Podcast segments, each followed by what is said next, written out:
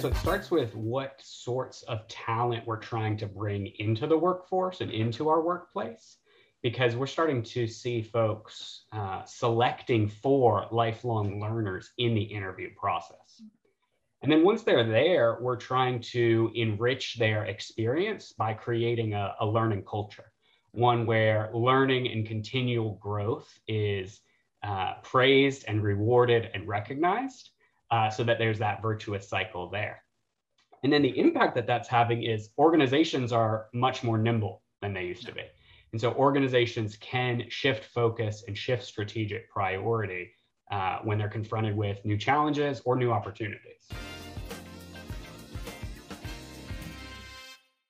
Hello, everybody. Welcome to another episode of the Hacking HR podcast. Today, we are going to talk about one of my most favorite topics ever, which is learning. And you probably know because most, mostly everything that I do uh, revolves around learning.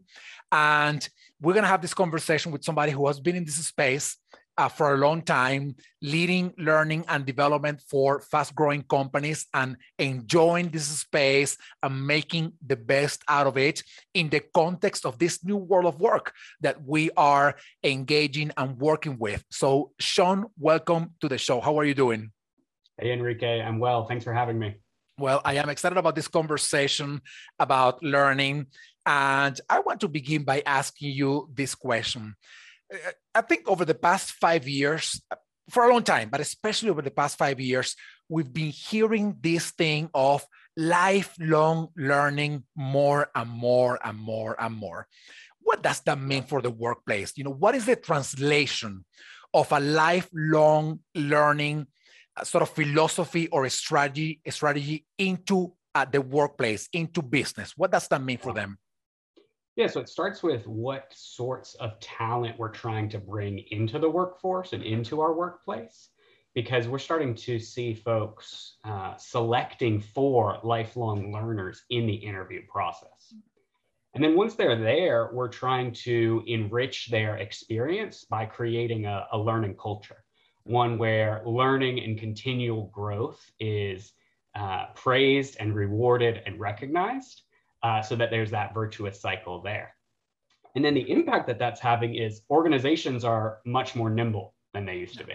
And so organizations can shift focus and shift strategic priority uh, when they're confronted with new challenges or new opportunities. Yeah, you know, it's it's interesting that you mentioned that because um, I don't know if there has been any research about this uh, as of now, but you know empirically when you look at the organizations that were able to thrive at the very big during the pandemic but especially they were ready to tackle the challenges of the pandemic at the very beginning they were organizations that were already embracing this philosophy of a culture of learning agility innovation to be nimble you know to face whatever uh, you know uh, challenges were coming their way whereas those organizations that were more rigid they truly had a hard time you know uh, catching up and just realizing yeah. whatever was going on out there in the world. So now let's go back to this idea of learning culture. How do you do this? Uh, and, and, i want to ask you this question especially because uh, the companies have limited resources and limited amount of time to offer their people the opportunity for traditional training or learning. Mm-hmm. So beyond that, how do you create a culture where people in a more uh, sort of organic, even informal way that they are learning all the time from their peers, whatever. How do you create this learning culture? culture? Sure. So if you think about a learning culture as a way for an organization to take inputs and circulate them rapidly within the company mm-hmm. and then translate them to action, right? Translate them to new action. If that's what we're trying to build in the learning world, we've really got a lot of benefits of the, the macro shifts in our culture. Yeah. There's more and more uh, expectations for folks to be creating content. Uh, content creators, YouTubers is some of the the things that children want to be more than anything else. Uh, used to be firefighters so, before. correct. Uh, don't know what that says about our our our culture. Hopefully, we find uh, young people growing up to be firefighters who also train other firefighters and yeah. things like that. um, or make TikToks about them, uh, what have you.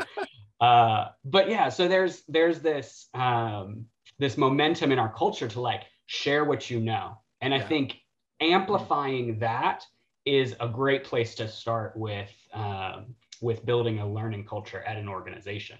You certainly have folks in your company already who are looking to to share what they know, who are looking to uh, help their peers, who are looking to you know build their brand sometimes, and so actually amplifying that and encouraging that behavior and creating a system where where that's rewarded uh, is the the first steps to building a learning culture.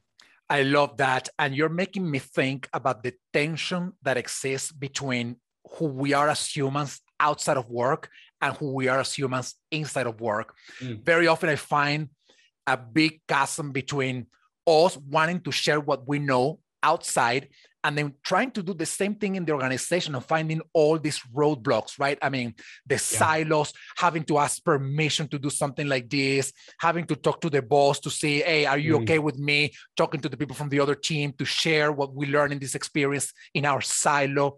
So it yeah. seems that uh, there, there has to be a lot of cultural changes in the organization for this to happen the way it already happens in the outside uh, world of the organization, right?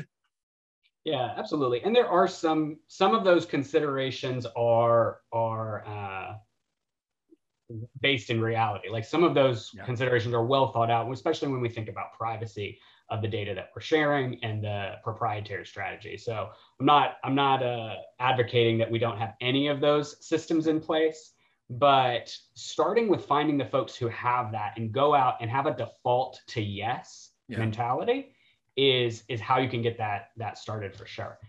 As you talk about silos, that's that's a, a broader organizational design uh, yeah. conversation. We could we could spend an hour on that uh, yeah. maybe next time. But as you start to think about that, it's really first and foremost at the culture, and a learning culture is a great way to break down those silos. Yeah. So it's a great um, uh, lower threat way than say working on projects together or some other revenue generating stream. It's a lower threat way to cross pollinate ideas. Yeah. Uh, it, there are companies that already do this uh, you know uh, in a very systematic way they ask their people you know go across the hall well when we were in the office yeah. and you know s- seek out to learn from other teams it doesn't matter if they are in your functional area of expertise uh, and actually it's even better if they are not because this cross pollination of ideas will make them better and will make you better. Uh, but still, I find so many barriers from this to you know to happen and. Uh, you know, uh, I think that at the beginning of the pandemic, there were so many companies, so many leaders, especially coming forward and saying, you know what, we're dealing with all these challenges and we have no idea what to do. So they mm. brought the uh, community of the company together to put their heads together and try to resolve these problems in a very, like you said, in a cross-pollinating uh, or cross-pollination kind of approach. So, um, what do you think has to change in an organization for this to happen? You know, if you if you were to point uh, to if you were to tell business leaders these are the two or three things that you have to get away with because they are preventing this kind of organization mm-hmm. from actually coming to reality. What would those things be? Yeah. So, what what I like to think about is what are the resistance points to mm-hmm. this? Where are the points where you'll experience some sort of pushback or resistance or friction? Yeah. And I think there's really three areas where where this can come up. The first is at the senior most leadership level.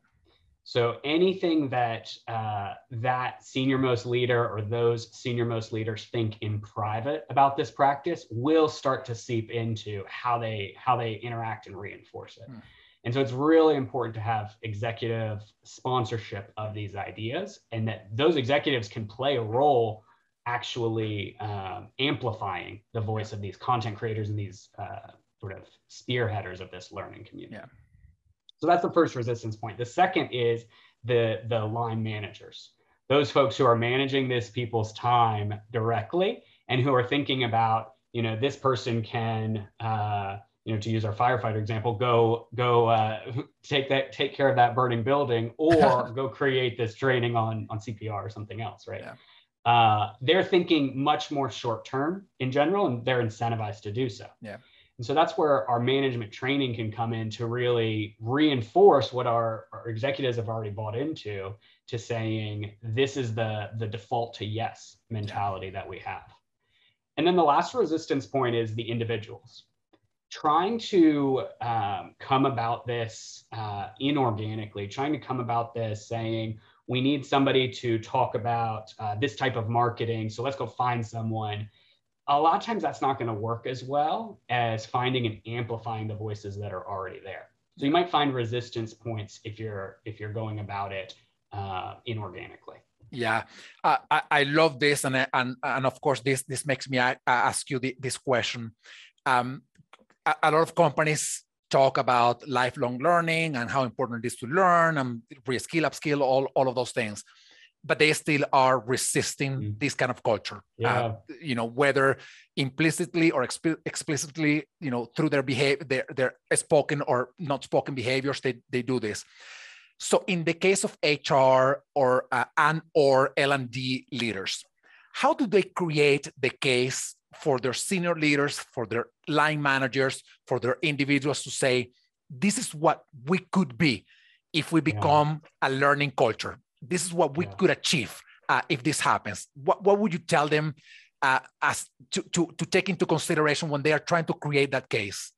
Yeah, I love that. So it's thinking through what's the impact that this learning culture is going to have hmm. on mm. our company. Mm-hmm. And if you think about that, the, the the benefit that it provides is the ability for us to pivot our organization on a dime. Hmm. And we don't know what those are going to be, but we know just from the last two years, those examples are going to keep coming up.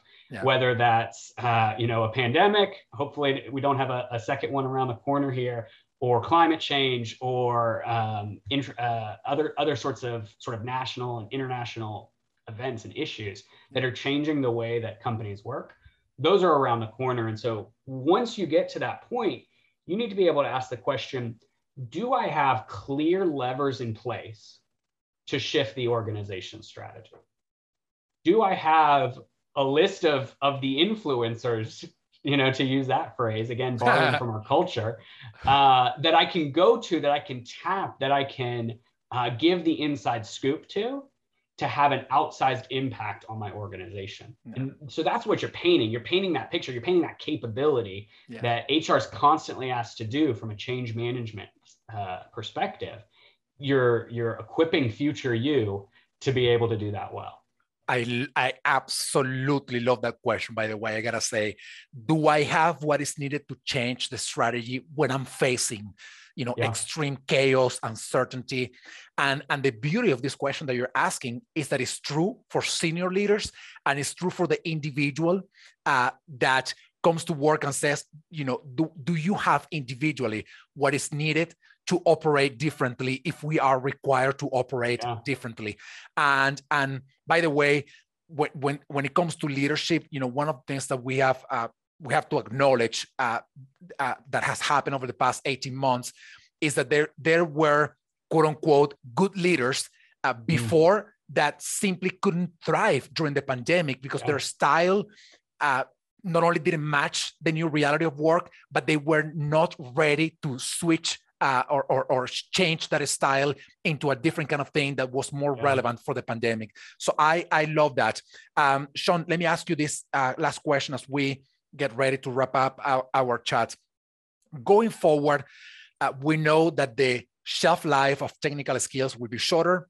Mm. we need to uh, con- constantly uh, retrain our human skills because they are becoming they always were important but they are becoming more important now so how what, what do you think hr needs to keep in mind going forward knowing that in the world of learning we will have to be very aware of everything changing around us at a mind-boggling uh, pace yeah so I think you you referenced it well, and this command and control style of leadership has you know increasingly fallen out of favor and proven completely ineffective yes. in the last few years.